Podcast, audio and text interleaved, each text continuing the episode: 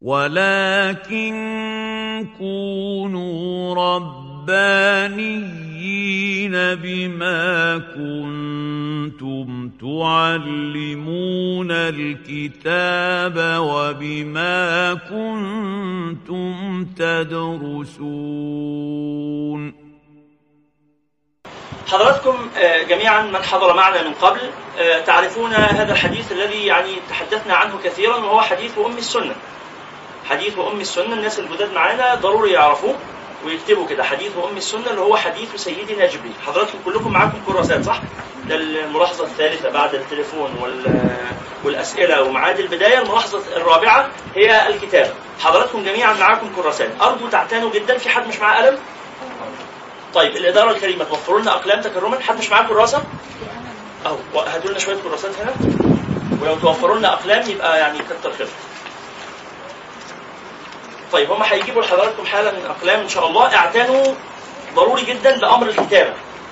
ليه؟ لأنه يقولون العلم صيد والكتابة قيده، اذا استفدت معلومة ثم لم أوثقها ولم أقيدها تفر من ذهني تذهب أخرج من المحاضرة بعد نص ساعة بعد ساعة بعد يومين ضاعت الآيات والأحاديث والمواقف والحكم والأشعار وال وال والمعاني والفوائد التي استفدناها في المحاضرة كلها تضيع. لماذا؟ لأني لم أعتني بأمر الكتابة. هذه مسألة مهمة جدا. كان الشيخ عماد الله يرحمه ويحسن إليه كان يقول اكتبوا شيئا ينتفع به أبنائكم من بعدكم اكتبوا شيئا. تعرفون الشيخ عماد طبعا. الشيخ عماد عفت رحمه الله يقول اكتبوا شيئا ينتفع به أبنائكم من بعدكم. يعني لولا الكتابة ما تناقلت الأجيال العلم. الله سبحانه وتعالى أقسم بالقلم. بسم الله الرحمن الرحيم. نون والقلم. وما يسطرون ما أنت بنعمة ربكم بسم الله الرحمن الرحيم. اقرأ باسم ربك الذي خلق. خلق الإنسان من علق. اقرأ ربك الأكرم الذي علمه. قلم. علم الإنسان علم مسألة الكتابة هذه مسألة يعني مهمة جدا تعتنون بها إن شاء الله. حديث أم السنة لقيتم أقلام؟ محتاجين شوية كمان زيادة ينفع ولا دول آخر حاجة عندكم؟ هاتوا لنا دول وشوفوا لنا تاني. خدوا من الناس اللي في عند الشيخ مصطفى ده معاهم إقلام زيادة. روحوا للشيخ مصطفى وقولوا الطلبة اللي عنده عندهم إقلام زيادة يجيبوه. ربنا يحفظكم. يلا وزعوا بقى الأفلام اللي جت. مين محتاج قلم؟ هات هات الأفلام. يا شيخ أحمد. هنا اديها على بعضها كده هياخد مين؟ اللي بعده؟ بعتها واحد بارك الله فيك. طيب مرة أخرى حديث أم السنة. حديث أم السنة. لماذا سمي بهذا الاسم يا شيخ محمد؟ ما أم القرآن؟ الفاتحة. أم القرآن الفاتحة. لماذا سميت الفاتحة بأم القرآن يا شيخ محمد؟ نعم لأنها تجمع معاني القرآن. سميت الفاتحة بأم القرآن لأنها تجمع معاني القرآن. ولماذا سمي هذا الحديث؟ اللي هو حديث جبريل بأم السنة يا شيخ أحمد؟ لأنه يجمع معاني السنة. بالضبط. يبقى حديث أم السنة سمي بهذا الاسم لأنه يجمع معاني السنة. لما جاء الرجل المتنكر إلى سيدنا إلى سيدنا محمد صلى الله عليه وسلم فقال يا محمد آه ما الإسلام؟ قال الإسلام أن تشهد أن لا إله إلا الله وأن محمدا رسول الله وتقيم الصلاة وتؤتي الزكاة وتصوم رمضان وتحج البيت. قال صدقت. قال فأخبرني عن الإيمان. قال الإيمان أن تؤمن بالله وملائكته وكتبه ورسله واليوم الآخر وأن تؤمن بالقدر خيره وشره. قال صدقت. قال فأخبرني عن الإحسان. وهو دي المرحلة اللي إحنا يعني نريد أن نقف معها. قال فأخبرني عن الإحسان. قال صلى الله عليه وسلم الإحسان أن تعبد الله كأنك تراه. فإن لم تكن تراه فإنه يراك. بس. هو ده الموقف اللي عايزين نقف سيدنا النبي عليه الصلاة والسلام في آخر الحديث قال إيه؟ أتدري من السائل؟ لما سأل سيدنا عمر. يا عمر أتدري من السائل؟ قلت الله ورسوله أعلم. ما عنديش فكرة. قال فإنه جبريل. أتاكم يعلمكم دينكم. أو كما قال صلى الله عليه وسلم. فكلمة أتاكم يعلمكم دينكم هي يعلمكم دينكم دي خلت العلماء يقولوا إذا الأسئلة اللي سأل عنها سيدنا جبريل هي الدين. هو ده إجابات هذه الأسئلة هي الدين. الدين ثلاث حاجات، الدين إسلام وهو الأفعال بالجوارح. وإيمان وهو الأفكار بالعقل، وإحسان وهو المشاعر بالقلب. إسلام وإيمان وإحسان. درجة الإحسان أو مرتبة الإحسان حقيقتها اختصر النبي عليه الصلاة والسلام في كلمات هي اللي إحنا عمالين بندندن حواليها في كل اللقاءات وفي كل حياتنا. وهو عنوان محاضرة النهاردة. المحاضرة الأولى في هذه الدورة عنوان المحاضرة تقوية اليقين وإخلاص النية. تقوية اليقين وإخلاص النية. اليقين له درجات وله مراتب. كيف نفهمها؟ كيف نعرفها؟ كيف نرقي أنفسنا فيها؟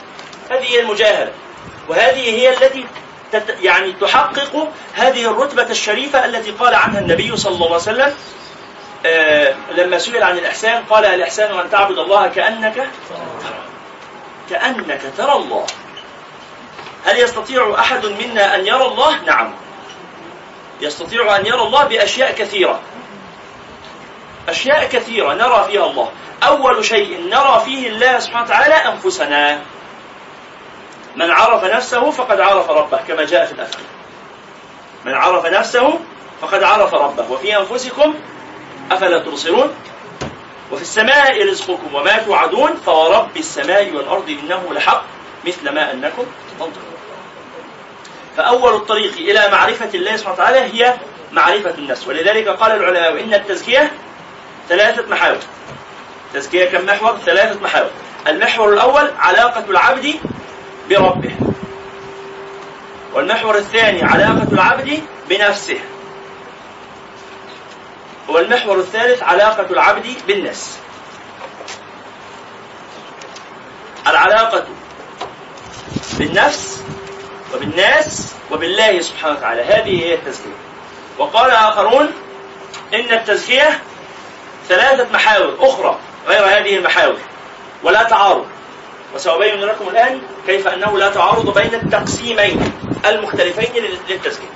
التقسيم الآخر يقول التزكية ثلاثة محاور هي التخلية التخلية والتحلية والتجلية. التخلية والتحلية والتجلية. ما معنى التخلية؟ قالوا التخلية من الرذائل. حد محتاج أقلام؟ الإدارة جابت لنا أقلام في حد لسه ما وصلتوش أقلام؟ خلاص إحنا تكافلنا. في هنا واحد ما معلش. محتاج النبي عليه الصلاة والسلام قال من كان عنده فضل آه، زاد بس الأول ظهر. من كان عنده فضل ظهر فليعد به على من لا ظهر له. ومن كان عنده فضل زاد فليعد به على من لا زاد له. ومن كان عنده فضل مال فليعد به على من لا مال له.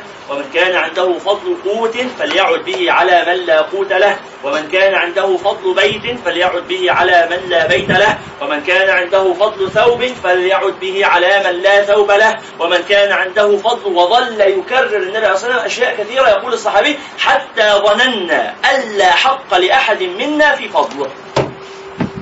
يعني جاب كل حاجة. من كان عنده فضل ملح فليعد به على من لا ملح له. من كان عنده فضل لحم فليعد به على من لا لحم له. من كان عنده فضل كتاب فليعد به على من لا كتاب له. يا شيخ أحمد عندك كتب كثيره هات. من كان وهكذا. أنا غلبان انت عارف. دعوا الفقر بقى. خلاص؟ ما عندكش كتب برضه هتدعي الفقر أنت كمان.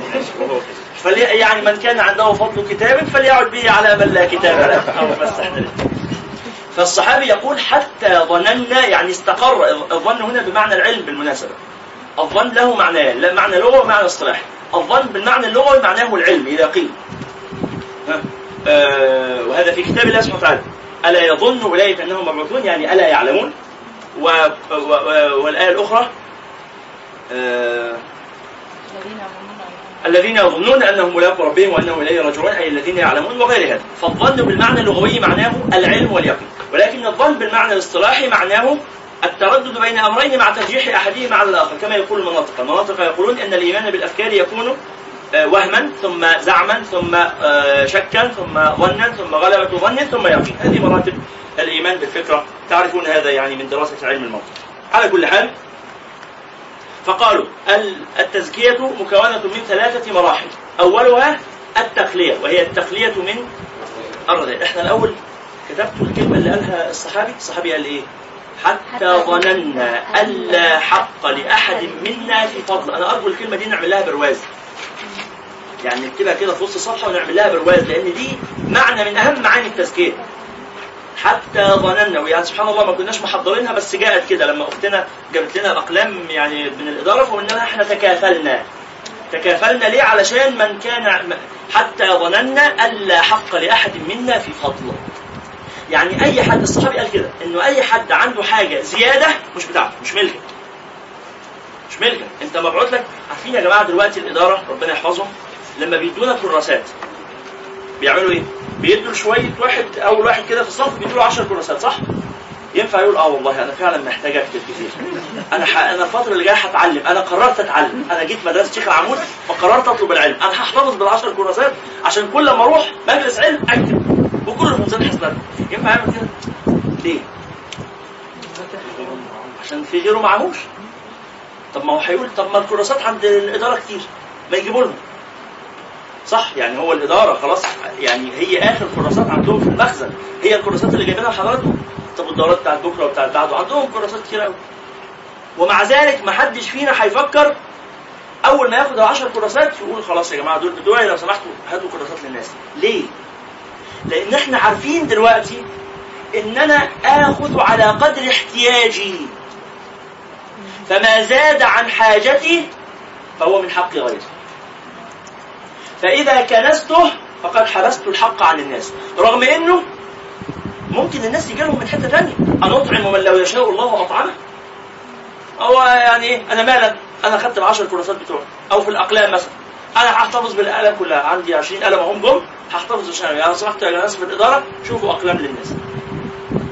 بالنسبة لنا كلنا ده سلوك مستهجن صح؟ يعني إحنا لما قلنا ده إحنا كلنا ضحكنا ما حدش فينا هيعمل كده. لو حد عمل كده هيبقى شكله مش ظريف يعني. عيب اللي انت فيها. جاي ناخد كراسات يعني ما عيب يا أخي روح اشتري كراسات من بره. إحنا هنحس بكده. بس على فكرة إحنا كلنا إلا من رحم الله تعالى كلنا بنعمل كده. كلنا جالك 1000 جنيه أنت محتاج تصرف منهم 500 ولا محتاج 300 طب وال 700 اشيلهم في البنك يمكن أحتاجهم. يمكن. خلاص. ويمكن أحتاجهم ده لغاية ما يبقوا 10000 ولغاية ما يبقوا 100000 ولغاية ما يبقوا 500000 ولغاية ما يبقوا 5 مليون. يمكن أحتاجهم. ولو عندي 10 مليار يمكن أحتاجهم. وأنا قلت لكم قبل كده الراجل يعني صديقي هذا اللي على قد حاله سبحان الله يعني. الآخر الناس الجداد معانا ما يعرفوش القصة. فمين عارف القصة بتاعت الراجل الغلبان ده؟ واحد اثنين ثلاثة أربعة خمسة ستة سبعة ثمانية تسعة. مين مش عارفها؟ آه. ناس كتير. خلاص اللي عارف يقول اللي مش عارف يا جماعة. بعض نتكافل يعني. الله. المستعان عارفين لسه الراجل خطيب الجمعة إيه؟ من عنده فضل قصة آه من كان عنده فضل قصة فليعمل بها على من لا قصة ده. فين راجل خطيب الجمعة اللي طلع يخطب بعد حمد الله والصلاة والسلام على رسول محمد صلى الله عليه وسلم. قال عارفين هنتكلم عليه النهارده؟ قالوا لا مش عارفين. خلاص قوموا امشوا. لما تبقوا عارفين يقولوا تعالوا. إحنا مش رجاله اقم الصلاة. ليه يا عم؟ اقاموا الصلاه جم في الجمعة اللي بعدها بعد الحمد لله والصلاة والسلام على رسول محمد صلى الله عليه وسلم. عارفين هنتكلم عن إيه النهارده؟ خايفين لو قالوا له لا مش عارفين هيمشيهم. فسألوا هو الوزارة الاوقاف موزعه الخطب إيه العنوان فقالوا له آه عارفين يعني إحنا عارفين العنوان. قالوا آه عارفين. خلاص طالما أنتوا عارفين هتكلم ليه؟ أقم الصلاة. أنتوا عارفين؟ بعد الحمد لله الخطبة الثالثة بقى الحمد لله والصلاة والسلام على رسول محمد صلى الله عليه وسلم. عارفين هنتكلم النهارده؟ طب لو عارفين هيمشينا مش عارفين هيمشينا. طب نعمل إيه؟ فشوية قالوا عارفين شوية قالوا مش عارفين. قال اللي عارفين يقولوا اللي مش عارفين. هو جاي مش عايز يخطب هو جاي مش عايز يدي المحاضرة. يا جماعة احكوا القصص لبعض. صلوا على رسول احكي لكم إن شاء الله ان في قصة مهمة هتجي لنا إن شاء الله في المحاضرة الرابعة. المحاضرة الرابعة عن ضرر الفضل. ضرر الفضل. ضرر الفضل على النفس. فضل الأكل فضل النوم فضل هذه الفضول. تعرفون معنى؟ فضل. الفضل هو الزائد. تعرفون حافظ إبراهيم؟ هو حافظ إبراهيم لما كتب القصيدة بتاعت عمر؟ وتحدث عن قصته مع زوجته لما اشتهت زوجه الحلوى لتأكلها فقال من أين لي ثمن الحلوى؟ فأشريها. فكانت هي الموقف حصل مع سيدنا عمر يعني بن الخطاب رضي الله تعالى عنه وأرضاه أن زوجته قالت له يعني اشتهت نفسي الحلوى أريد أن آكل بعض الحلوى وكان سيدنا عمر طريقته ومدرسته في الحياة أنه لا يأخذ من بيت المال إلا على قدر الكفاف ناخد على قد ما ناكل بس وناكل على قد ما نقدر نعيش يعني بس إحنا هدفنا إيه؟ نعيش خلاص جالنا أكل بيعيشنا عايزين إيه تاني؟ فأي حاجة زيادة ما يقدرش ياكلها حتى في مرة جاءه ضيف من بلاد فارس. أسلم حديثا. فأتى ضيفا عليه فجاء وقت الطعام والناس كلهم قعدوا ياكلوا فسيدنا عمر قال له اجلس فكل مع الناس. قال لا بل آكل معك يا أمير. فقال اجلس فكل مع الناس. قال لا بل آكل معك يا أمير. هو الراجل إيه؟ يقول إذا كان هذا طعام الناس فكيف بطعام الخليفة؟ الناس بياكلوا لحمة وفراخ وبتاع ده ورز وعارفين أنتوا اسمه الثريد. اللي هو الفتة. اللي هو الرز الذي يوضع على الإيه؟ آه، آه، عفوا ال- ال- ال- اللحم الذي يوضع على الخبز ويوضع عليه بعض المرض. فالمهم الناس قاعدين ياكلوا فالراجل سيدنا عمر قال له اجلس فكل مع الناس قال لا بل آكل معك يا أمير المؤمنين. فقعد كده شوية لغاية لما الناس خلصوا أكل وانصرفوا. فدخل سيدنا عمر ياكل ودعا الراجل إن هو ياكل معاه سيدنا عمر قال ائتوني بطعامي. فأتوه بخبز وملح. الرجل جلس. منتظر. سيدنا عمر قال كل قال لما يأتي الطعام. قال هذا هو الطعام. قال هذا طعامك. كان سيدنا عمر يأكل الخبز بالملح أو يأكل الخبز بالخل. فإن وضعوا على مجلس على إيه إيه إيه مائدته. أو على خوانه. الخوان اللي هو الصينيه آه، الملح والخل معا غضب. وقال إدامان الإدام اللي هو الغموس يعني. إدامان على خوان واحد. يعني إيه الترف اللي أنتوا فيه ده؟ حط لي ملح وخل الاثنين إدامان على خوان واحد ارفعوا واحدا منهم. فيوم ياكل. خبز وملح ويوم ياكل خبز وخل بس هو عايش. طبعا الرجل ندم ندما شديدا يعني على هذا الذي فعله بنفسه لا مش عايز أكل مع الخليفة أقعد مع أكل مع الناس أحسن كان بياكل لحم. الله المستعان. آه، فإيه؟ قصيدة حافظ إبراهيم اكتب بس القصيدة العمرية لحافظ إبراهيم. القصيدة العمرية. تلاقيها إن شاء الله أنا مش حافظها هي 350 بيت. احفظها إن شاء الله. حفظتها ونسيتها تبقى تحفظها يلا نحفظها مع بعض. ماشي. تحفظها خلال قد إيه؟ أسبوع. ماشي. بعد أسبوع اسمعها لك وتسمعها لي اتفقنا. بس لو نسيت تفكرني. إن شاء الله. وصلنا فين؟ فلما زوجة سيدنا عمر قالت أريد أن آكل بعض الحلوى اشتهت نفس الحلوى. فقال لا آه، ليس عندنا فضل طعام فضل مال آتيك به. آه، هذه الحلوى من أين لي؟ لما اشتهت زوجه الحلوى لتأكلها فقال من أين لي ثمن الحلوى فأشريها؟ معيش فلوس تجيب لي بيها حلويات. عايز ألبس فلوس. معيش. فقالت له إيه؟ أنا ادخرت. أنت كنت بتدي لنا فلوس نجيب بيها أكل؟ فأنا ادخرت بعض المال بقالي شهرين بحوشه. واقتصدت قلت بلاش يعني إيه ناكل اكل زيادة. قللت قوي الأكل. طبعا إن أنا أحوش شوية فلوس أجيب بيهم حلوى. فقال اذا فهذا المال الذي اقتصدت فيه تستطيعين أن تعيشي بعد ذلك بدونه. فقلل رزقها يعني قلل نفقتها. بدل ما هي كانت بتاخد في الشهر 10 دراهم قال لها طب عرفتي تحوشي يعني درهمين يعني انت كفيتي في الشهر 8 خلاص يبقى بعد كده هتاخدي 8 بس. لا يعني ده كان سرير خالص مرتب تديه ولو اديتك حاجة تعرف تصرف فيها يبقى كتر خيرها ما كانش يعني إيه يبقى على الله فضل كريم بقى انت إيه إيه؟ آه يعني بالظبط هي تقول لها أنا نفسي في حلويات. منين؟ تقول لها والله أنا حوشت شوية من مصروف. تقول لك خلاص هاتوا العيال أولى بيه داخلين على مدارس ما عندهمش شنط المدرسة ويعني ربنا يكون في عونك يا شيخ يوسف عنده قد إيه دلوقتي؟ أمريكا تسع شهور تسع شهور. لا شد حيلك لسه بدري. الله المستعان. فقام إيه؟ ف- فق- فإيه؟ قلل رزقها اللي هو المرتب بتاعها. يعني. طب ماشي رضينا. طب والشويه اللي حوشناهم قال أما هذا فزائد عن حاجتنا فنرده إلى بيت مال المسلمين. قال ما زاد عن حاجتنا عن حاجاتنا فالمسلمون به أولى. فقومي لبيت المال رديها. كذاك أخلاقه كانت وما عرفت. بعد النبوة أخلاق تحاكي. اقرأوا هذه القصيدة. قصيدة جميلة جدا جدا لحافظ إبراهيم. اسمها القصيدة العمرية. يحكي فيها عن سيدنا عمر رضي الله تعالى عنه وارضاه وعن مناقبه وعن فضائله. اقرأوها يعني ما تحفظوهاش. الشيخ الإنعام بس احفظها أنت كمان. إن شاء الله. خلاص. الشيخ الإنعام والشيخ أحمد يونس. هيحفظوها هنسمعها لبعض إحنا الثلاثة إن شاء الله. اللهم صل على سيدنا محمد. يبقى المعنى اللي استفدناه وكتبناه إيه؟ حتى ظننا أنه لا حق لأحد منا في فضل. إن الزيادة اللي هتجيلك دي هذه ليست ملكك. هي معاك عشان توصلها لغيرك. خليكم فاكرين الحالة دي. حالة العشر كراسات. معاك عشان توصلها لغيرك. هتطمع وتقول لا خلوها لي. هتبقى حضرتك أو يعني مش حضرتك بقى ربنا يعافيك. الأبعد هذا هيبقى ديني. اللي هياخد العشر كراسات يقول أنا محتاجهم. محتاجهم إيه؟ ما انت دلوقتي في المحاضرة محتاج واحدة بس. يقول طب ما المحاضرات اللي جاية. ولله المثل الأعلى.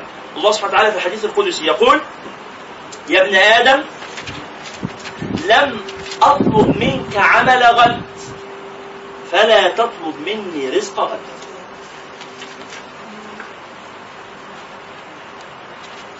يا ابن آدم أنا لك محب.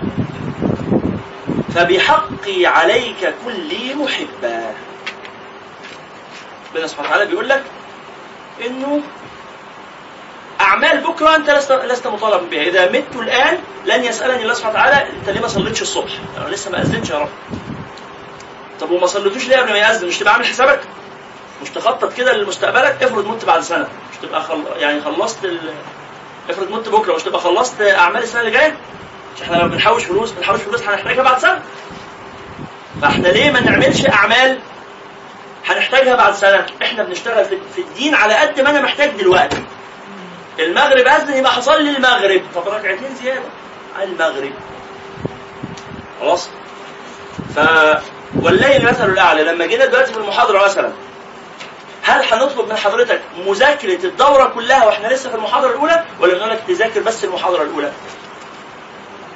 فهمتوا اللي حضراتكم مسألة حتى ظننا قول سيدنا آه، آه، راوي الحديث الصحابي رضي الله تعالى عنه عن رسول الله صلى الله عليه وسلم. حتى ظننا الا فضل لأحد من الا حق لأحد منا في فضل. اللي معاك مش بتاعك. بتاخد منه على قد احتياجك. الاكثر مش بتاعك مش بتاعك. أمال أنت إيه؟ أنت أمين عليه المال مال الله ونحن أمناء الله. فربنا قال لي اصرف على عيالك. حاضر يا رب يبقى أنا بصرف على عيالي مش عشان أنا راجل جدع. مش بصرف على عيالي عشان والله أنا عندي مسؤوليات اجتماعية. أنا بصرف على عيالي عشان ربنا صاحب المال. عارف ولا المثل الأعلى؟ آه الله سبحانه أنا مثلا معايا شوية فلوس. جيت سبتها لاحمد قلت أحمد امسك ال 500 جنيه دول خليهم معاك. يوم يومين اتصلت بأحمد لو سمحت يا أحمد آه، هتقابل أخونا محمد اديله 100 جنيه. هيقول لي حاضر. مش هيقول لي ليه اديله 100 جنيه؟ ليه؟ إن شاء الله. عمل إيه يعني محمد عشان ياخد 100 جنيه؟ بقول له أنا بيني وبينه حساب شغل ماشي. لا مانيش مديله حاجة. ليه؟ عايز يشتغل عايز فلوس. يروح يشتغل ويجيب فلوس. يا أحمد اسمع الكلام اديله الفلوس. لا مانيش مديله حاجة. عايز تديله اديله أنت من معاك. يا ابني ما هو اللي معاك ده بتاعي ما أنا اللي مسهل لك الفلوس. لا مانيش مديله. طب والله يا أحمد لا تشوف أنا راجع كلها يومين وأنا راجع من السفر. تضحك أنت تضحك. فانت الراجل الفلوس اديله ال 100 جنيه. أنا ما اديتلكش 500 بس اديله 100 نروح من بعض فين يعني. هو سهل يعني ما تبقاش آه، خلاص. فيبقى أنا بس مسافة مرجع أحمد صديقي معايا في الشغل. أول ما ارجع من السفر وأنا ليا سلطة إدارية على أحمد هقوم احاسبه هخصم من مرتبه. 700 جنيه اللي كان هياخده مرتب في آخر الشهر هديله 200 جنيه بس. يقول لي طب وال 500 الباقيين أقول له ما أنت كانت 500 ما لا ده أنا ممكن أخصم 600 كمان الجزاء ال 100 اللي هو صح ولا إيه؟ ولله المثل الأعلى ربنا سبحانه وتعالى بيدي لك تكليف. لو سمحت يا أحمد ادي 100 لابنك. حاضر يا رب. وادي 500 ل... آه، لأبوك. حاضر يا رب. وادي 5000 لمراتك. حسبي الله ونعم الوكيل. حاضر يا رب يعني انت امرتني حامل إيه وادي 1000 آه، جنيه للفقراء حاضر يا رب. وادي وكل ب 5 جنيه. حاضر يا رب. لا يا أحمد كل ب 10 جنيه. حاضر يا رب. لا يا أحمد كل ب 15 جنيه. حاضر يا رب. يبقى أنا حتى لما باكل ما باكلش عشان جسمي دعاني إلى الأكل. لا لا أنا باكل ممتثل أنا عندي أمر. يعني أنا لو قررت إن أنا ما أكلش خالص إلى أن أموت. هل ده من حقي؟ ليه ما الفلوس فلوسي؟ أنا مش هصرفها أنا مستخسر إن أنا أصرف الفلوس على الأكل. دي حاجة بالنسبة لي ملهاش قيمة يعني. في الآخر أنا بصرف على حاجة بتروح في الحمام يعني. حاجة ملهاش معنى خالص. فلازمتها إيه؟ أنا مش هصرف على الأكل. أيوه بس انت هتموت. مش مشكلة هستحمل اقرص على نفسي شوية لغاية ما أموت. بس أبقى اسمي حوشت شوية الفلوس دول عيالي ينتفعوا بيهم. هل من حقك أن تفعل هذا؟ لا. لماذا؟ رغم إن المال مالك. هو في الحقيقة المال مش مالك. المال ليس مالك نسبة المال إليك نسبة اعتبارية وليست نسبة حقيقية ما الفرق بين النسبة الاعتبارية والنسبة الحقيقية؟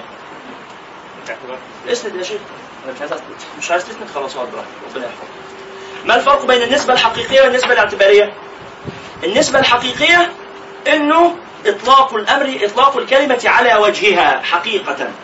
النسبة الاعتبارية لا إطلاق الكلمة ليس على وجهها. إنما في علاقة مجازية في الكلام. علاقة مجازية. فلما نقول إنه هذا مالي في الحقيقة وليس مالي إنما هو مال الله سبحانه وتعالى. الله سبحانه وتعالى كلفني أن أنفق في المكان الفلاني، حاضر. أنفق على آه، آه، آه، الفقراء والمساكين، حاضر، ما أقولش لا مش ما لهمش فيه مش بتاعهم. هو مش بتاعهم آه ولا هو بتاعك ولذلك ال- الكلمة الحكيمة تقول لو دامت لغيرك ما أتتك ما وصلت إليك هو لو أنت متخيل إن اللي بتكنزه ده هيكمل معاك تبقى واهم غلطان. وهنا معنى اليقين الذي نريده أو الذي نحاول أن نطوف حوله في هذه المحاضرة كلنا يا إخواني إلا من رحم الله ويعني أنا أكرر أن المتحدث أول المقصرين لكن هي معاني بنحاول بس إن إحنا نفهمها مع بعض من كتاب الله ومن سنه سيدنا رسول الله صلى الله عليه وسلم ونحاول مع بعض إن إحنا نشتغل عليها لعل الله سبحانه وتعالى أن يلهمنا الصواب فنوصل لها. مع بعض بهذه الصحبة وهذه الجمعية المباركة إن شاء الله سبحانه يبقى مرة أخرى من رزق اليقين حقا صغر في عينه كل عظيم. من رزق اليقين حقا صغر في عينه كل عظيم. من خير أو من شر. كل محصل بعض. بس دي حقيقة اليقين. من رزق اليقين حقا صغر في عينه كل عظيم. من خير أم من أو من شر. وهذا قول الله سبحانه وتعالى لكي لا تأسوا على ما؟ اللي راح راح ولا تفرحوا بما آتاكم. اللي جالك ده شوية وهيمشي ما تفرحش قوي يعني. ده قاعد معاك شوية صغيرين. والله لا يحب كل مختلف. تعرفون ال- الحكيم؟ الذي قيل له آه، قل لي كلمة إذا سمعتها وأنا فرح أحزن. وإذا سمعتها وأنا حزين أفرح. عايز كلمة واحدة. إذا كنت زعلان فسمعت الكلمة دي أقوم أفرح يروح عني الحزن. وإذا سمعتها وأنا فرحان نفس الكلمة هي هي. اسمعها وأنا فرحان تشيل عني الفرح خليني أحزن. فتحول حالي. كلمة تشقلبني. فرحان تزعلني زعلان تفرحني. إيه الكلمة دي. فقال له إيه؟ تعرفون القصة. قال له الحال الذي أنت فيه لن يدوم. بس. هي نفس الكلمة. أنت فرحان أوي في عز فرحتك. يا ده أنا عندي اللي مش عند حد. ده أنا عندي صفقة في الشغل كسبت مليون جنيه. ده أنا ربنا أكرمني والحمد لله وخلفت عيل وفرحان بيه جدا وشكله جميل. ده أنا ربنا أكرمني واتجوزت فتكات اللي بحبها بقالي 15 سنة. ده أنا ربنا أعزني الحمد لله و... وبقى يعني اشتريت آه، perfume مستورد من بولاق وبقيت يعني إيه بحطه كده قدام الناس وأتفاخر بيه. وأنا في منتهى الفرحة دي أفتكر بس حاجة بسيطة. أنت فرحان بال perfume اللي استوردته من بولاق وكده؟ بعد شوية أفتكر ريحة العرق بس. يحصل لك إيه؟ دي العكننة. طب نعمل إيه؟ لا حاضر هستخدم مزيل عرق هيدوم إيه يعني؟ ثلاث أربع أيام؟ لازم تروح تاخد دش وهيروح. هتغسل الهدوم وبعدين في التراب اللي إحنا فيه ده أصلا مفيش حاجة بقى. لو لو الهدوم استحملت معاك ثلاث أيام ده يعني يبقى مفيش مفيش هدوم تستحمل ثلاث أيام. هم يومين يوم. تنزل المشوار وترجع خلاص مش طايق نفسك. طب وأنا كنت فرحان في أول اليوم ونازل مشرق وسعيد. ما الشمس حر. لا. دايما. ما أنت فيه لن يدوم. يعني انت مش تفضل دايما كده بتلمع و... وبتنور في الضلمة يعني. لا. يعني إيه؟ إحنا ما بننورش في الضلمة. إحنا في ناس هم الأخوات يبقى عندهم المساله دي شوية. لكن على كل حال حضرتك برضه يا أختي الكريمة لما تكوني فرحانة بجمالك كده ويا ارض هدي ما عليكي أدي وماشيه كده متفاخره بنفسك وبتاع هتعجزي هتكركبي. هت دي حقيقه إيه مش هيجوا تاني بعد مش هيجوا تاني؟ ما يجوش. بس هيكركبوا برضه. يعني هم لو قعدوا في بيوتهم خلاص مش هيعجزوا. هم هيعجزوا. ويعني أنت اللي مش هتعجز ما أنت هتعجز أنت كمان. عشان تكون مفكر إن هم هيعجزوا وأنت هتفضل شباب انت مراتك مش موجود. آه. ماشي. صليتوا مين على النبي؟ أنت فرحان بشبابك. لا ما تفرحش. لن يدوم. فإيه؟ اهدى. اهدى الله يخ- يخليك وتواضع كده واعقل وخطط لمستقبلك وخلي الموضوع إيه يعدي طب أنت زعلان قوي زعلان عشان الفقر زعلان عشان الظروف زعلان عشان الضغط في الشغل زعلان عشان أي حاجة برضه لن يمر يعني هتعدي هتهون. فلما تعرف في عز ما أنت متضايق قوي إن فضل لها شوية وتخلص. آه، طب خلاص هستحمل شوية. ها؟ وانت زعلان قوي انه الجو حر وعطش وبتاع بس عارف انه فاضل لها المغرب فاضل عليه قد إيه؟ ساعتين. طب خلاص. هانت خلاص قربنا اهو. العصر أذن خلاص كلها يعني دقايق والمغرب هيأذن بعده. طول ما انت فاكر أن الحال الذي أنت فيه لن يدوم زعلك هيكون عائل وفرحك كمان هيكون عائل لكي لا تأسوا على ما ما تزعلش. ما تزعلش لأنه راح. ولا تفرحوا بما آتاكم. برضه ما تفرحش. لأنه اللي جالك ده مهما كان عظيم وانت فرحان بيه والله كله محصل بعض كله محصل بعض دنيا وزي واحد من شيخنا شيخ مصطفى عمران الله يرحمه كان بي يعني درس في الأزهر كل ما هي كلمة واحدة في لسانه كل لما يتقال له أي موقف عن أي حد أي حاجة حصلت افتقر واحد افتقر واحد اغتنى واحد مسك منصب واحد اترفد من منصبه واحد مات واحد خلف واحد طلق مراته واحد أي حاجة. ما كانش بيرد غير بكلمة واحدة. ملكه ملكه يا سيدي ملكه ملكه يا سيدي الشيخ. بس ما بيقولش غير الكلمة دي. كل موقف يتقال له ملكه ملكه يا سيدي. يا مولانا فلان اتجوز ملكه ملكه يا سيدي. يا مولانا فلان بقى شيخ الازهر ملكه ملكه يا سيدي. يا مولانا الشيخ فلان مات من أصحابك ملكه يا سيدي. فاهمين المعنى؟ يعني يعني كل حاجة بسيطة. كل حاجة كل حاجة مهما كانت بالنسبة لي.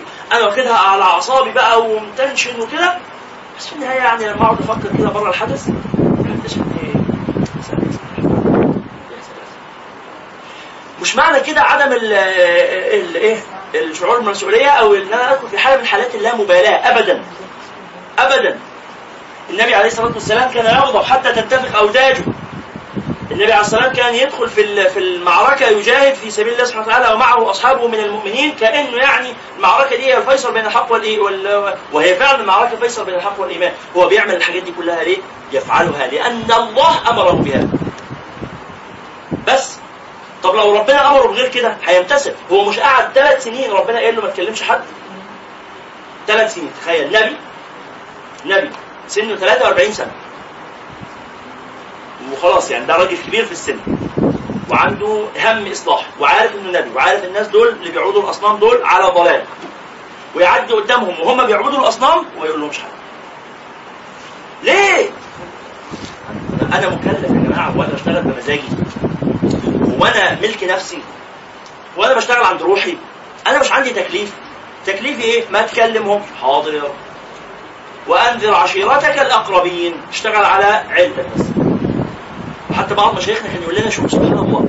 الله سبحانه وتعالى يجعل الأهل لهم منزلة لدرجة أن نبي ينفق ثلاثة أعوام من عمره واصلا عمره على بعضه قصير. يعني هو النبي صلى الله عليه وسلم عمره في الدعوة قد إيه؟ 23 سنة. ها؟ 23 سنة ينفق منهم ثلاث سنين عشان أهله. ينفق منهم ثلاث سنين عشان أهله. معناها إنه الأهل إيه؟ يستحقون أن تنفق الأعمار من أجلهم. وهذا قول الله سبحانه وتعالى يا أيها الذين آمنوا قوا أنفسكم وأهليكم نارا وقودها الناس والحجاره انه الله سبحانه وتعالى أمر نبيا أن ينفق من عمره لأجل أهله. والنبي الآخر سيدنا موسى الذي أنفق عشرة أعوام من عمره لأجل أن يتزوج. مش كده؟ قال آه إني أريد أن أنكحك إحدى ابنتي هاتين على أن تأجرني ثمانية حجج. المهر بتاع البنت إنك تشتغل معانا وترعى الغنم وكده ثمان سنوات. فإن أتممت عشرا من عندك. فالنبي عليه الصلاة والسلام سئل يا رسول الله أي الأجلين قضى موسى؟ قعد ثمان سنين ولا قعد عشر سنين؟ فقال أتمها وأوفاها. كمل العشر سنين. سيدنا ف- فالإمام ابن كثير في تفسيره يقول فانظر فضل الزواج كيف استحق أن تنفق فيه أعمار الأنبياء؟ إنه في نبي أنفق عشر سنين من عمره عشان يتجوز. خلاص حاجة إحنا طبعا يعني 10 سنين ده عمر النبي من عمرنا إحنا يبقوا 50 سنة. فلذلك يعني حاجة صعب إن إحنا ننفقها فخلينا. صح ولا إيه؟ ده نبي إحنا فين؟ إحنا بالظبط الله يرجع على فقير ما شاء الله. هو ده ده نبي إحنا علاقتنا يعني نستنى بسنتهم لا حاشا لله مثلا ولا نقتدي أثرهم. إحنا نسأل الله السلامة وأن يرزقنا السير على سنن الأنبياء. طبعا ولكل وجهة امام وليها لا برضه كان في آه، سيدنا يحيى وسيدا وحصورا حصور يعني ليس له إرب في النساء ما كانش ينظر إلى النساء ولكن يشتهي النساء ولم يتزوج ف... ففي ناس زي سيدنا يحيى كتير. شباب طريقتهم كده دماغه كده إنه زي سيدنا يحيى وسيدا وحصورا. وفي واحد تاني. فيعني إيه ال... ال... ال... الرغبات وال- والشهوات والأفكار وال- والميول ونحو هذا مختلفة طبعا بين الناس. الشاهد مرة أخرى. من رزق اليقين بحق ها؟ صغر في عينه كل عظيم. من حزن أو من فرح. من حزن أو من فرح. لماذا؟ نعم تفضل يا شيخ. أنا عندي يعني زي يوازن بالامرين إن هو التوكل يعني وال اللي هو ملكه وال- والعمل وال هنا أحمد بيسأل سؤال يعني حسن. ينم عن تفطن إن شاء الله. فيقول هو مش المعنى ده كده يؤدي بنا إلى اللامبالاة قلنا لا؟ طب إحنا مطالبين بالأعمال. كيف نوازن بين وجوب قيامنا بالأعمال وبين التحقق بحقيقة التوكل؟ كأن المعنيين متعارضين. كان المعنيين متعارضين والحقيقة أنهما ليس بمتعارضين إيش قالها الشيخ شرار الله يرحمه الجوارح تعمل والقلوب تتوكل دي قاعدة برضه في برواز. الجوارح تعمل والقلوب تتوكل يعني أنا أمارس الأسباب كأن ليس هناك مسبب. وهو الله سبحانه وتعالى. ثم أتوجه إلى الله تعالى بالدعاء والتضرع والاستغاثة والاستعانة و... وطلب النصرة كأني لم آخذ بشيء من الأسباب. كأن ما كانش حاجة اسمها أسباب أصلا. خلاص؟ فإذا ما باشرت الأسباب باشرتها بكليته ظاهرا.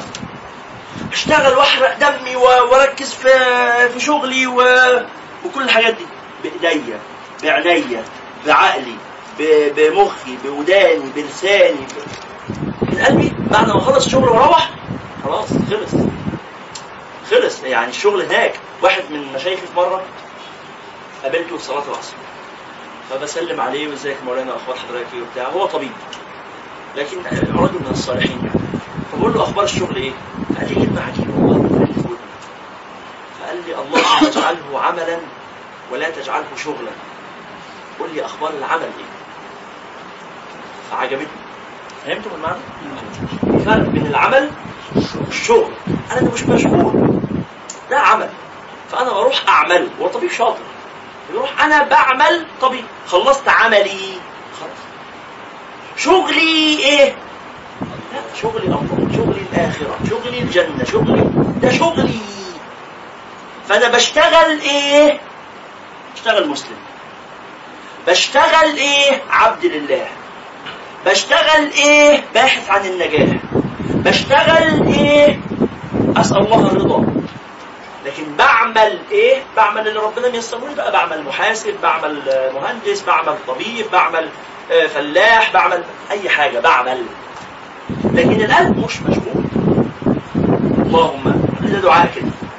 اللهم اجعله عملا ولا تجعله شغلا. هو ده معنى اليقين. هو ده حقيقة اليقين، أن يصغر في ع... أن تصغر في عينك الأشياء. فلما تمارسها تمارس الأسباب تمارسها للأمر. ولما تتركها تترك الامر الذين قال لهم الناس إن الناس قد جمعوا لكم. فاخشوهم. عملوا؟ ولا يفرق معاهم فزادهم إيمانا. الله عم سهلا. هنموت يعني؟ يلا بينا. خلاص. هنؤذى في أموالنا؟ طبعا مش بال... مش بالاستخفاف ده. مش بالبساطة دي. طبعا الأمر عسير حتى على الصحابة. حتى على الصحابة رضوان الله عليهم. اللي فيكم كان حاضر معانا امبارح؟ اتكلمنا على سيدنا هذا مين كان معانا امبارح؟ واحد اثنين ثلاثة أربعة خمسة ستة. مين ما كانش معانا امبارح؟ الباقيين. طيب اللي ما رفعش ايده في الحالتين. في ناس قاعدين دلوقتي حالا اهو ما رفعوش ايديهم لا في ده ولا في ده. يبقوا كانوا معانا ولا ما كانوش معانا. بأرواحهم نسأل الله عليه. فقير برضه. لا ما هو يعني ما في... الأمر ما يحتملش غير اختيارين لا ثالث لهما يعني. مين كان معانا امبارح- معانا امبارح؟ حضر محاضرة آه، آه، إيه سورة الحجرات. مين حضرها امبارح؟ واحد اثنين ثلاثة أربعة خمسة. جاي. مين ما حضرهاش امبارح؟ الباقيين هم رفعوا ايديهم كلهم. خلاص الحمد لله. ربنا يحفظهم. طيب قلنا امبارح قصة مهمة في هذا السبب فطبعا إيه حضراتكم ما تعرفوهاش لأن أغلبكم ما حضروش معانا فخلاص إيه اللي حضروا يقولوا لا هنقولها هنقولها لانها واللي سمعوها امبارح يعني صلوا على النبي صلى الله عليه وسلم يسمعوها تاني ما يجراش حاجة. الصحابة رضوان الله عليهم الأمر عليهم ما كانش سهل زي ما نتخيل. يعني الصحابة رضوان الله عليهم ما كانوش جميعا كان في كم صحابي يا شيخ محمد يحيى؟ كان في كم صحابي؟ عدة الصحابة كام يا شيخ عامر؟ عدة الصحابة كام يا شيخ محمد؟ يوم وفاة النبي كان في كم صحابي؟ في آخر حياة النبي الشيخ أحمد يونس مين عارف يا جماعة؟ 124 124 ألف دول يعني اللي هم يعني إيه صحابي؟ يعني كل واحد كان معدي بس كده شهد ان الله محمد رسول الله وشاف النبي بس مش قاعد بقى معاه وعنده غزوات وجهاد ورواية للحديث وطلب علم لا لا ده واحد بس كان معدي هو ده معنى كلمة الصحابة اللي هو كل من شهد أن لا إله إلا الله وأن محمد رسول الله ولقي النبي. فكان في عدد ضخم جدا من الصحابة. هل كلهم بدرجة واحدة من الصفاء والإيمان والنقاء وبتاع لا. ده في منهم منافقين وفي منهم ناس ارتدوا آه كتير جدا. دول أغلب هؤلاء أو كتير جدا منهم ارتدوا أصلا بعد وفاة النبي. صلى الله عليه وسلم. ورجعوا عادوا للإسلام تاني مع سيدنا أبو بكر. قصة يعني. فالشاهد الصحابة نفسهم المسألة دي عندهم كانت صعبة.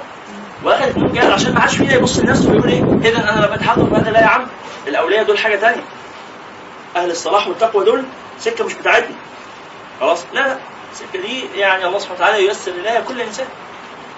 وربما في هذا الزمان أشخاص أفضل من الصحابة. كثير. يعني ربما الكثير طبعا ممكن. ربما كثير من أهل زماننا أفضل من كثير من الصحابة. أفضل من كثير من الصحابة. بل وربما أفضل من كل الصحابة. باستثناء واحد ولا اثنين ولا ولا 15 كده يعني. لا لا يعني مش 500 يعني الله أعلم الله أعلم. الله أعلم. ذلك فضل يؤتيه من يشاء. بس هو النبي صلى الله عليه وسلم هو اللي قال كده مش أنا. النبي قال كده صلى الله عليه وسلم. لما قال أجر الواحد منهم بأجر سبعين. فالصحابة قالوا يا رسول الله منا أم منهم؟ فقال بل منكم. بل منكم إنكم تجدون على الخير اعوانا ولا يجدون مش لاقيين حد يساعدهم خلاص ف ولذلك العلماء قالوا إيه؟ قالوا جيل الصحابة جيل فاضل بمجموعه لا بجميعه. يعني المجتمع ده جيل الصحابة على بعضه كده كجيل أفضل من الجيل اللي بعض اللي بعده على بعضه. بس مش معناها إنه كل واحد من أفراد الصحابة أفضل من كل واحد في أفراد الجيل اللي بعده، يعني ممكن واحد من التابعين أفضل من كتير من الصحابة.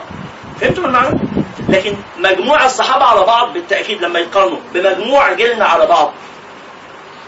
يعني مسافه طبعا كمجموع ح- هرجع لحضرتك حاجة. ف... فإذا مسألة اليقين هذه مسألة صعبة. الموقف بتاع سيدنا حذيفة اللي عايز يعني أقول لحضرتك عليه سريعا. حاضر يا اختنا الحضور. لما آه لأنه في كتير مننا يجي له إحساس إنه لو أني رأيت رسول الله يا سلام بقى لو أنا عايش أيام النبي بقى. يا على التقوى والإيمان. أنا يعني ليرين الله مني ما أصنع. لو أنا أيام النبي صلى الله عليه وسلم كان زماني أنا بقى أسامة بن زيد. كان زماني بقى أبو بكر الصديق. كان زماني خالد بن الوليد. كان زماني أسماء بنت أبي بكر. كان زماني عائشة آه، بنت أبي بكر. كان زماني حفصة بنت عمر. ها؟ ما أدراك كان ممكن زمانك ابو لهب كان ممكن تكوني طالعة بدور أم جميل زوجة أبي لهب يعني ما, ما, شيء مش مضمون اطلاقا. كان ممكن تكوني حضرتك اللي بتحطي شروط بطريق النبي يعني صلى الله عليه وسلم ما حاجة مش مضمون. خلاص. ولذلك سيدنا حذيفة بن اليمان كاتب سر النبي صلى الله عليه وسلم رآه واحد من التابعين فقال رأيتم رسول الله؟ أنتم قابلتم النبي؟ قال قال لو رأيت رسول الله ما تركناه يمشي على الأرض.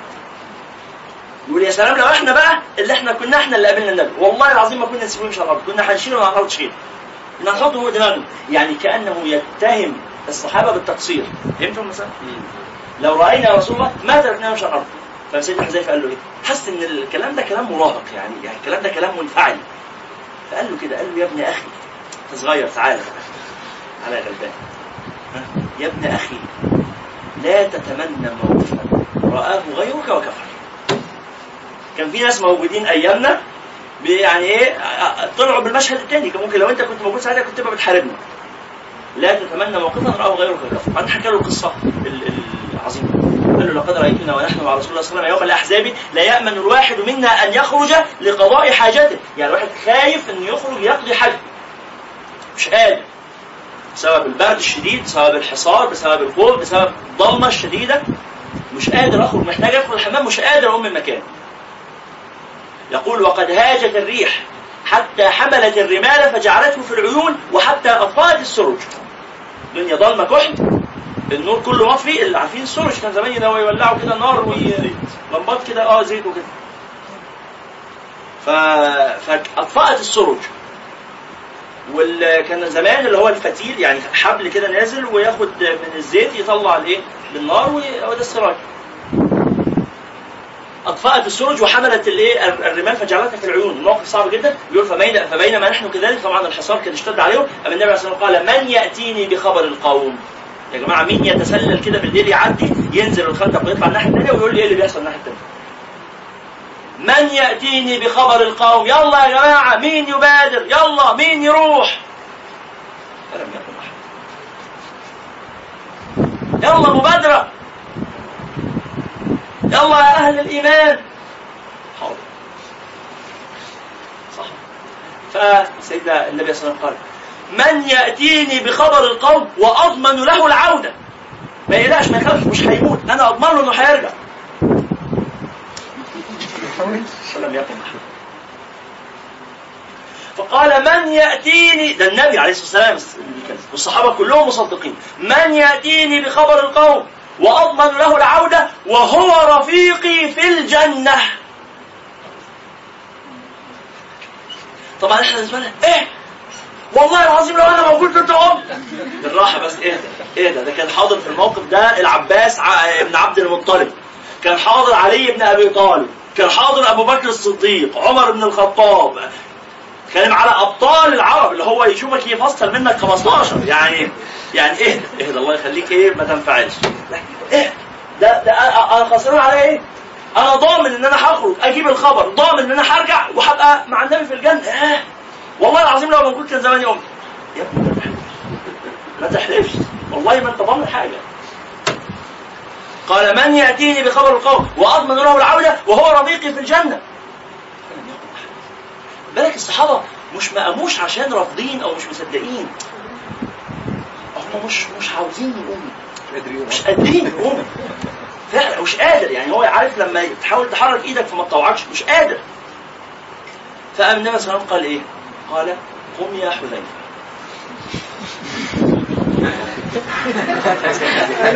طب يعني يعني ما يعني حاضر يعني حاضر هعمل إيه يعني؟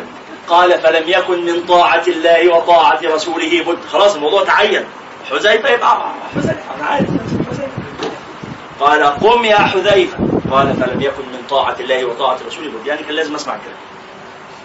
وقال قال فقمت فسرت فكأني أسير في حمام. يعني كأني دخلت أوضة سوداء. الدنيا فجأة بقت دافية جدا. بركة الامتثال لأمر سيدنا النبي صلى الله عليه وسلم. فجأة الموضوع طلع بسيط خالص. فذهب حتى أتت يعني إيه آه، خيام القوم. فسمع صوت أبا سفيان. أنتوا عارفين كان ساعتها أبو سفيان لسه لم يسلم وكان قائد الأحزاب. الأحزاب كان عندهم 10000 مقاتل. فكان قائدهم أبو سفيان. كان اسمه إيه؟ أبو سفيان. كان اسمه إيه؟ كنيته أبو سفيان. بس اسمه إيه؟ صخر. صخر بن حرب. فالمهم وحرب ده سيدنا اللي هو قال عنه الشعر وقبر حرب بمكان من قفر وليس قرب قبر حرب قبر. هو البيت اللي بيضرب بيه المثل على تنافر الصوت. البلاغة. المهم وصلنا فين؟ فذهب فسمع صوت أبا سفيان يقول أيها الناس طبعا السرج مطفأة والدنيا ضلمة ومفيش قمر وكده. فهو سمع صوت فعرف فقال أيها الناس من يأتيني بخبر القوم؟ عفوا قال أبو سفيان لما بيتكلم. فقال أيها الناس لينظر كل منكم إلى من بجواره. فإني أخشى أن بيننا غريبا وإني أخبركم بأمر فصل أنا عايز أقول لكم كلام خطير. كل واحد يشوف مين اللي جنبه. سيدنا حذيفة سمع الكلمة دي قال فوقع قلبي في خدم هيعرفوني خلاص. النبي قال إن أنا هرجع. طب إيه؟ ما أنا لازم أرجع. يعني لازم أرجع. عمل إيه؟ قال فوضع يده على رجل من على فخذ من بجواره وقال من إلى هنا؟ قال عمرو بن العاص. قال من إلى هنا؟ قال خالد بن الوليد قال تكلم يا أبا سفيان ليس من قومي غريب. المبادرة. يعني إيه؟ اصل أنا لسه هستنى لما يسألوني فأقول لهم والله أنا خالد كنت جاي ألعب PlayStation. يعني هيقول إيه؟ حذيفة صوته معروف. خلاص؟ آه مين مين؟ مين؟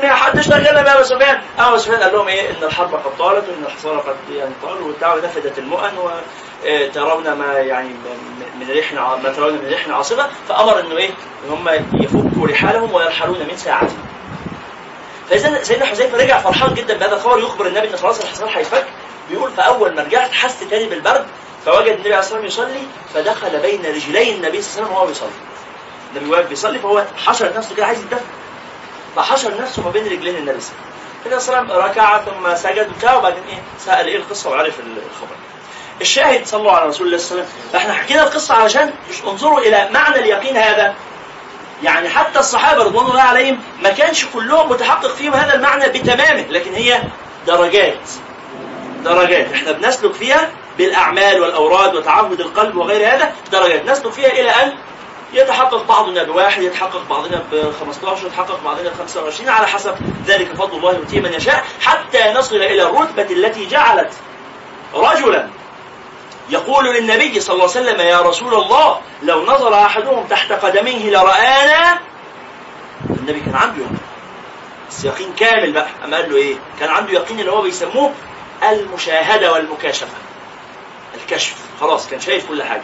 فقال له يا أبا بكر ما ظنك باثنين؟ الله ثالثهما. إيه يا أبو بكر تفكر إزاي؟ لا لا ما تفكرش كده. صار يصغر في عيني لسه قايل يصغر في عينه كل شيء. فنسأل الله التيسير نقرأ ما ييسر الله أن نقرأه من الكتاب. تفضل. آه إحنا قلنا التزكية ثلاث مراتب. ثلاث مراتب. أولها التخلية من الرذائل وثانيها التحلية بالفضائل وثالثها التجلية باكتساب الكمال. هذا يعني بدأنا به المحاضرة. التخلية من الرذائل التخلية من الرذائل والتحلية بالفضائل والتحلية بالفضائل والتجلية باكتساب الكمال. درجات وكل واحدة من الثلاثة دول في الثلاث محاور الأولانيين اللي هو مع النفس ومع الله ومع النفس مع النفس في تخلية وتحلية وتجليه مع الله تخلية وتحلية وتجليه مع الناس تخلية وتحلية وتجليه نعم. معنى كلمة تكبير. تخلية يعني خلى أي أزال. تجلية. تجلية معناها تنقية. معناها تصفية مرآة روحك حتى تنطبع عليها أسرار العالم العلوي. إنك كأن عندك مراية كده بتجليها مش بيقولوا بنجلي ال- بنجلي السيراميك وبنجلي الإزاز. صح؟ وبنجلي الرخام بنجليه بنخليه يلمع كده بنخليه صافي يعني. كأنه يبقى مرايه بالشوام بيقولوا على غسل المواعين جلي جلي المواعين. عشان أخواتنا يعني يبقوا عارفين إن أنت المفروض حضرتك تغسلي المواعين لغاية لما تبرد. تبقى إيه؟ زي المرايه كده تجليها طيب على كل حال بسم الله. آه، عندنا طبعا صفحة رقم 13 دي المقدمة. اللي مش معاهم الكتاب الكتاب موجود في الخارج حضراتكم ممكن تاخدوه موجود كذلك في الانترنت بي دي إف تقدروا تبحثوا عنه وتنزلوه ويكون على موبايلاتكم تقرأوه ان شئتم. اسمه آه، آه، رس- رسالة آه، المضا... ال- المناصرة والمظاهرة والمؤازرة المعاونة والمظاهرة والمؤازرة المعاونة والمظاهرة والمؤازرة للراغبين من المؤمنين في سلوك طريق الآخرة. رسالة المعاونة والمظاهرة والمناصرة. هي رقم كام؟ إيه؟ رقم كام؟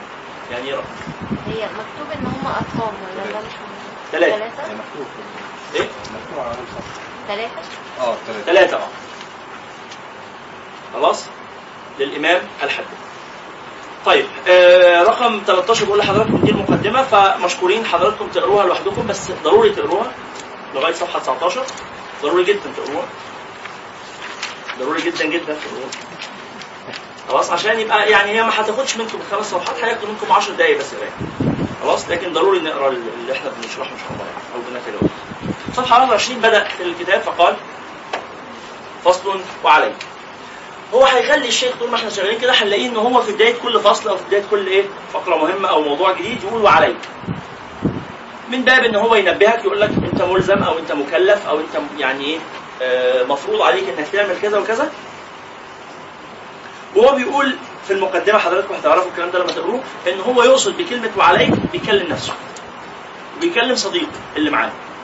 يعني هو كاتب الكتاب ده لواحد فقال أنا بكلم نفسي وبكلم صاحبي. فبقول بقول لنفسي عليك يا حداد يا اللي كاتب الكتاب بكذا وكذا. يقول أنا عملت كده عشان ما بقاش بأمر بالحاجة وأنا ما بعملش بيها. فأبقى إيه؟ بعمل الحاجتين مع بعض. يعني. أبقى, الأول بتهم نفسي بالتقصير وبحاول أشتغل على قد ما أقدر. قال وعليك أيها الأخ الحبيب. اللي مش معاه الكتاب ممكن ينظر مع صديقه أو جاره أو أخوه. أو تسمعه يعني مش مشكلة. وعليك أيها الأخ الحبيب الحبيب بتقوية يقينك وتحسينه. فإن اليقين إذا تمكن من القلب واستولى عليه صار الغيب كأنه شهادة. صار الغيب كأنه شهادة. وعند ذلك يقول الموقن كما قال علي سيدنا علي بن أبي طالب كرم الله وجهه لو كشف الغطاء ما ازددت يقينا. الناس اللي معاها الكتاب هتحط خط كده تحت الإيه؟ الجمل المهمة دي. لو كشف الغطاء ما ازددت يقينا هذا هو اليقين.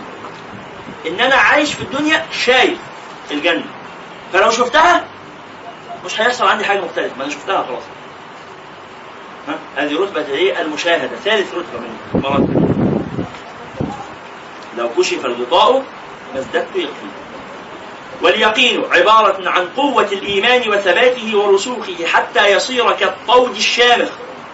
لا تزلزله الشكوك ولا تزعزعه الأوهام بل لا يبقى للشكوك والأوهام وجود البتة. فإن جاءت من خارج لم تصغي إليها الأذن ولم يلتفت إليها القلب. والشيطان لا يستطيع الدنو من صاحب هذا اليقين بل يفر منه. ويفرق من ظله. يعني إيه يفرق؟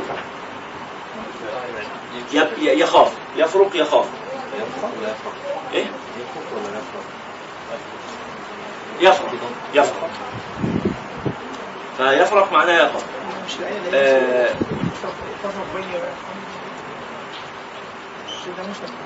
دي من من الفراق مش من الفرق. فرق الخوف. آه، وكان يهتز كسرى في وصف سيدنا عمر أنه يهتز كسرى على كرسيه فرقا. من خوفه وملوك الروم تخشاه. فرقا أي خوفا نعم.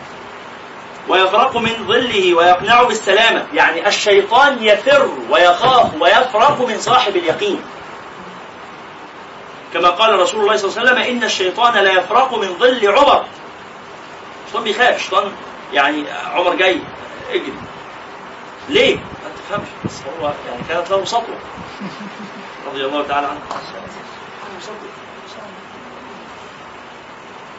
شخصية سيدنا عمر دي شخصية تحتاج إلى تأمل كثير عارفين لما النبي عليه الصلاة والسلام بيقول له كان بيصلي لما يصلي كان يصلي صوت عالي النبي يقول له صلى الله عليه وسلم يا عمر لما ترفع صوتك؟ تصلي صوت عالي ليه؟ قال يا رسول الله أوقظ الوسنان وأطرد الشيطان أوقظ الوسنان عشان لو حد بيفكر ينام من اللي بيصلوا ورايا يسمع الصوت يصحى. يصحى. ها؟ شخصية سيدنا عمر كده قوة. رضي الله تعالى عنه. أوقظ الوسنان وأطرد الشيطان. الشيطان لو مقرب بس يسمع الصوت شغال قرآن يمشي من بعيد. مش لسه هستنى لغاية أما يقرب وأنا صوتي واطي فيسمعني عن قريب بعد كده يبقى أنا مش عايزه يهرب يهوب ناحية ناحية. سيدنا أبو بكر كان صوته واطي في القراءه فسيدنا النبي يسأله يا أبا بكر يعني لما تخفض صوتك؟ قال يا رسول الله قد أسمعت من ناديت. أو قد أسمعت من ناجيت. أنا بكلم ربنا. ربنا سمعني. خلاص. قد أسمعت من ناجيت. سبحان الله. فطبعا سيدنا النبي قال إيه؟ قال لأبي بكر ارفع قليلا. وقال لسيدنا عمر اخفض قليلا. طب ليه؟ يعني يعني يعني هو لا اللي موطي صوته كويس ولا اللي معلي صوته كويس؟ الفكرة إن النبي عليه الصلاة والسلام أراد أن يخرج كل منهما عن مراد نفسه إلى مراد ربه. مش بمزاجك. ما تمشيش على حسب ما انت مرتاح. عندك تكليف. ويقوى اليقين ويحسن بأسباب. منها وهو الأصل الذي عليه المدار أن يصغي العبد بقلبه وأذنه إلى استماع الآيات والأخبار الدالة على جلال الله تعالى وكماله وعظمته وكبريائه وانفراده بالخلق والأمر والسلطان والقهر. وعلى صدق الرسل وكمالهم وما أيدوا به من المعجزات وما حل بمعانديهم من أنواع العقوبات وما ورد في اليوم الآخر من إثابة المحسنين ومعاقبة المسيئين. يعني أول سبب يقوي اليقين في النفس أن القرآن الكريم كتاب الله سبحانه أن تقرأ وأن تسمع بقلبك وأذنك وروحك ووجدانك وكيانك كله أن تقرأ القرآن. بس قراءة المتدبر قراءة المتأمل قراءة الذي يعني يبحث عن مواطن آه الخير اللي تتبع وعن مواطن الشر اللي تجتنب فإذا قرأت كتاب الله سبحانه وتعالى ورأيت الآيات التي يثني ربنا فيها على نفسه وعلى آلائه فبأي آلاء ربكم الجن لما سمعوا هذا قالوا لا ولا بشيء من آياتك نكذب يا رب الرحمن. علم القرآن خلق الإنسان علمه البيان الشمس والقمر حسبان. والنجم والشجر يسجدان من فوق لتحت كله. والسماء رفعها ووضع الميزان ألا تطغوا في الميزان وأقيموا الوزن بالقسط ولا تكسروا الميزان والأرض وضعها للأمان فيها فاكهة. الله سبحانه وتعالى يلفت نظرك إلى أن تنظر حولك.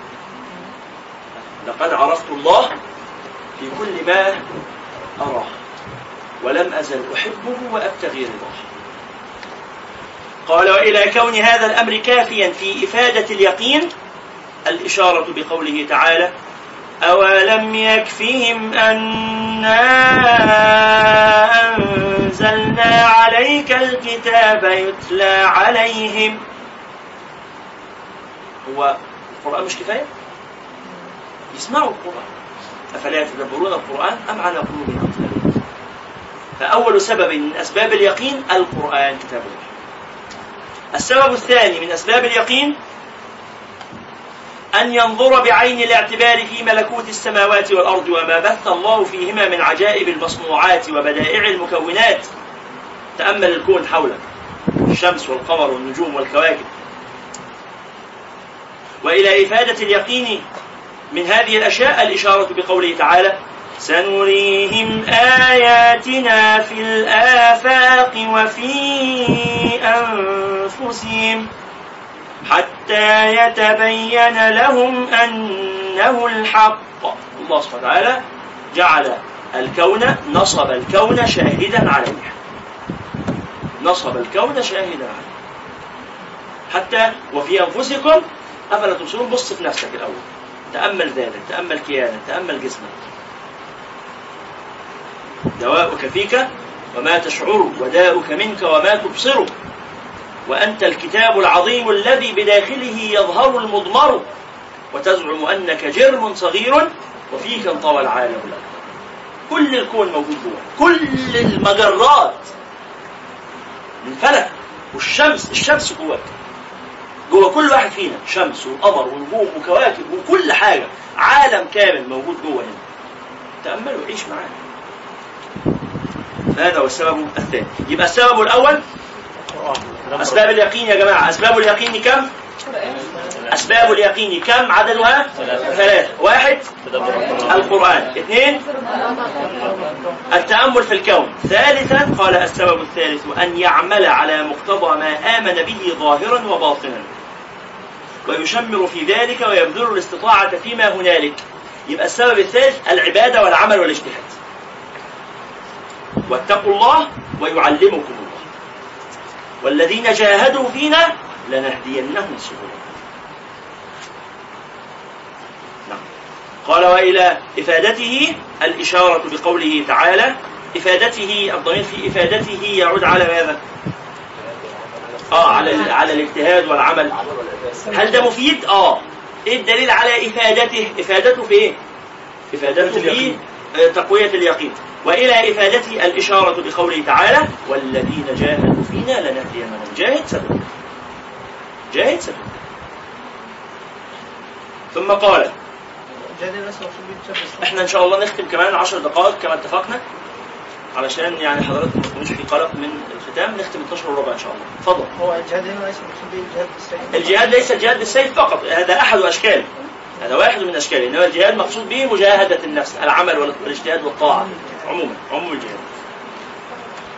قال ومن ثمرات اليقين السكون إلى وعد الله والثقة بضمان الله والإقبال بكنه الهمة على الله وترك ما من شأنه أن يشغل عن الله تعالى. والرجوع في كل حال إلى الله. واستفراغ الطاقة في ابتغاء مرضات الله. وعلى الجملة فاليقين أصل الإيمان. وسائر المقامات الشريفة والأخلاق المحمودة والأعمال الصالحة من فروعه وثمراته. والأخلاق والأعمال تابعة لليقين. قوة وضعفا. يعني بحسب قوة اليقين تقوى الأعمال. وبحسب ضعف اليقين تضعف الأعمال. اللي يخليك تقوم للطاعة وانت نشيط. انت عندك يقين ان أنا لما اجتهد في الطاعة هاخد ثواب. لكن لما يبقى أنا عارف آه ان في ثواب بس يعني فاهمين المعنى ده؟ مش يقين. الله سبحانه وتعالى يقول وسارعوا إلى مغفرة من ربكم وجنة عرضها السماوات والأرض. أعدت للمتقين؟ إحنا ليه لماذا لا نسارع؟ أرأيتم؟ لو أن إحنا قاعدين في مكاننا كده جالنا السيد مدير مدرسة شيخ العمود وقال لنا يا جماعة خبر إعلان كده عرض لطلبة المدرسة إحنا عاملين مفاجأة لحضرتك. إيه يا عم؟ اللي هيلحق يوصل خلال ثانية ثانيتين إلى الدور الأرضي؟ ها؟ هيلاقي واحد واقف تحت معاه أظرف كل ظرف فيه 5000 جنيه. لأول 10 هيوصلوا اخونا قال من البلكونة على طول. أنا لسه أنا فكرت الصراحة في موضوع السلم هيبقى أسرع من الأسانسير شوية عشان الزحمة على الأسانسير بس أخونا كان ما شاء الله عليه مبدع فقال لا على طول. أول 10 هيوصلوا هياخدوا آه 5000 جنيه. وإيه من غير مجهود ده مجهود دقيقتين لغاية ما اوصل بحث للدور الأرضي فجأة هيحصل إيه؟ كل القاعات لو الخبر ده أذاعوه في الميكروفون. هنلاقي كل القاعات. كده؟ طب يا جماعة استنوا الدرس ما خلصش. فاضل خمس دقايق. تقول لي درس إيه؟ وما... الحقيقة مش هقول لكم الدرس ما خلصش ولا حاجة. أنا شخصيا كده ولا إيه؟ هو إحنا ليه هيكون عندنا هذه المبادرة السريعة إن إحنا نلحق؟ إحنا مصدقين. إحنا مصدقين الراجل اللي قال في في الميكروفون ده. طب لو لقينا واحد قال إيه؟ فضل قاعد كده قال 5000 جنيه. أنتوا متأكدين؟ قالوا له آه متأكدين. قام قام فمشي. مشية الإيه اللي بيتدنجل؟ هنستدل بسلوكه هذا على ماذا؟ على أحد أمرين. أحد أمرين. الأمر الأولاني إن هو مش مصدق. يا عم. 5000 جنيه أنتوا لو معايا إيه تاكلوا أصلا؟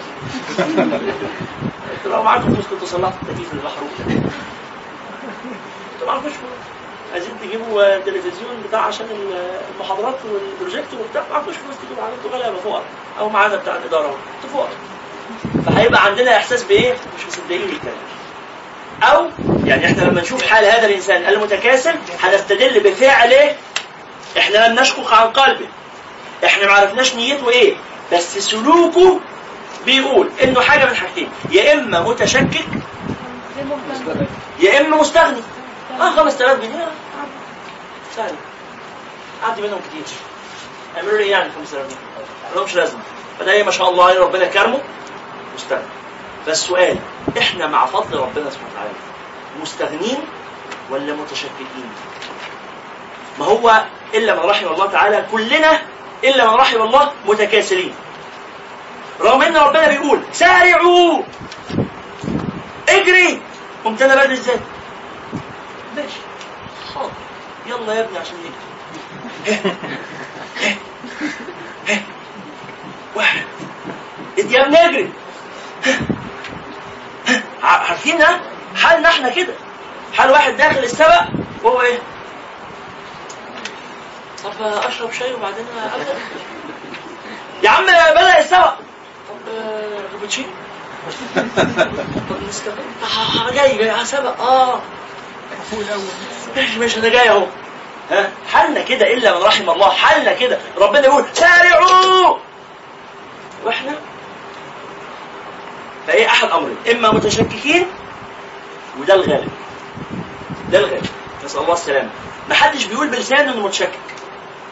بس إحنا إلا من رحم الله متشككين. يعني إيه متشككين؟ يعني ليس عندنا من اليقين.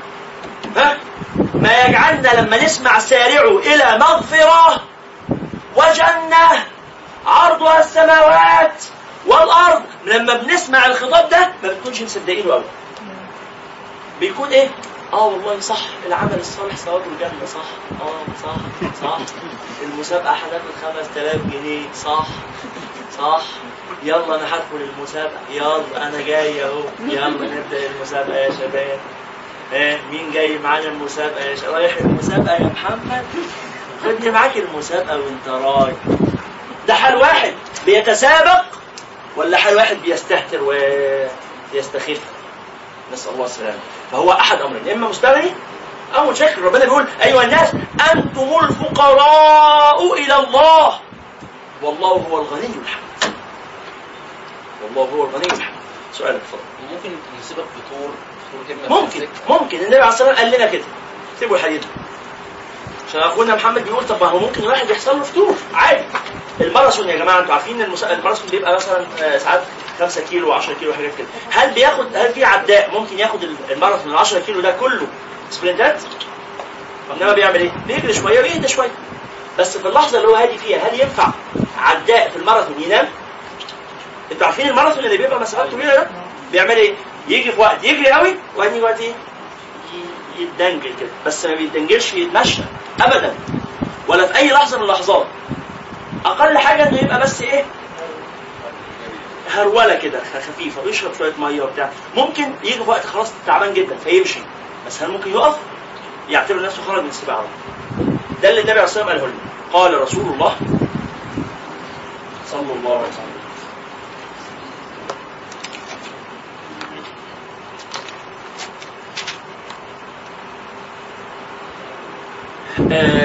إن لكل عبد شرة وفترة. إن لكل عبد شرة وفترة. فمن كانت شرته إلى سنتي فقد هدي. ومن كانت فترته إلى سنتي فقد هدي أو كما قال صلى الله عليه وسلم فمن كانت شرته إلى فترتي إلى سنتي فقد هدي ومن كانت فترته إلى سنتي فقد هدي ما معنى هذا الكلام؟ معناه أن كل إنسان عنده وقت حماس وعنده وقت إيه؟ كسل فالنبي قال لك عند الحماس في حد أقصى ما تعديهوش. ليه؟ بس أنا متحمس في حد أقصى. سيدنا عبد الله بن عمر يصوم كل يوم. كل يوم يصوم. وطول الليل يقوم. ها؟ فراحت مراته اشتكي النبي صلى يعني من الراجل طول النهار صايم وطول الليل ف- يعني تشتكي يعني مفيش تواصل. فالنبي صلى الله عليه وسلم طلبه قال له أنت بتصوم كل يوم فعلا؟ قال له آه. قال لا تفعل صم ثلاثة أيام من كل شهر. يا رسول الله إن بي طاقة. لا عايز أزود. ثلاثة أيام ده قليل قوي فقال فصوم الاثنين والخميس. كده هو ثمان أيام أهو من كل شهر. 8 قال- و3 أو 11 ماشي. فقال يا رسول الله إن بي طاقة. عايز أزود عن كده. قال صم يوما وأفطر يوما. يبقى 15 يوم في الشهر. خلاص؟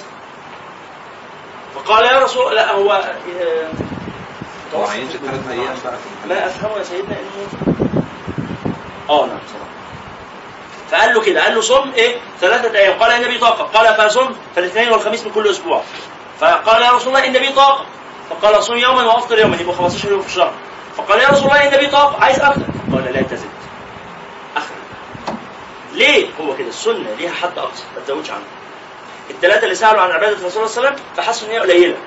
فكأنهم تقالوها قالوا ده حاجة قليلة قوي وهنا مش معناه إن هم بيقولوا إن النبي مقصر لا. قالوا إن الله إن الله تعالى قد غفر له ما تقدم من ذنبه. قالوا ده رسول الله. إحنا يعني نيجي فين إحنا فيه؟ خلاص. فكأنهم تقالوها. فقال واحد منهم أما أنا فأصوم ولا أفطر. وقال الثاني وأما أنا فأصلي ولا ارقد وقال الثالث وأنا أعتزل النساء. وقال لا أتزوج النساء. فالنبي صلى الله عليه وسلم صعد المنبر مغضبا. وقال اما إني أخشاكم لله وأتقاكم له ولكني اتفضلي اتفضلي إحنا خلصنا وأتزوج النساء فمن رغب عن فليس مني. يبقى إن لكل عبد شرة وفترة فالشر اللي هي الحد الأقصى ما تع- لا- ما تعلاش عنه. والايه والفترة اللي هو الحد الأدنى اللي يضمن لك إنك تقدر تعلى حد أدنى ثلاث أيام في كل شهر حد أقصى 15 فتفضل شغال ما بين فتكسل كسلت ماشي. عندك حد أدنى ثلاث أيام في خلاص؟ ومسألة الحد الأدنى دي هنتكلم عنها أكتر المرة الجاية إن شاء الله. لو سمحتوا حضراتكم مشكورين هتقرأوا من الكتاب من أول صفحة رقم 13 اللي هي المقدمة لغاية صفحة رقم 29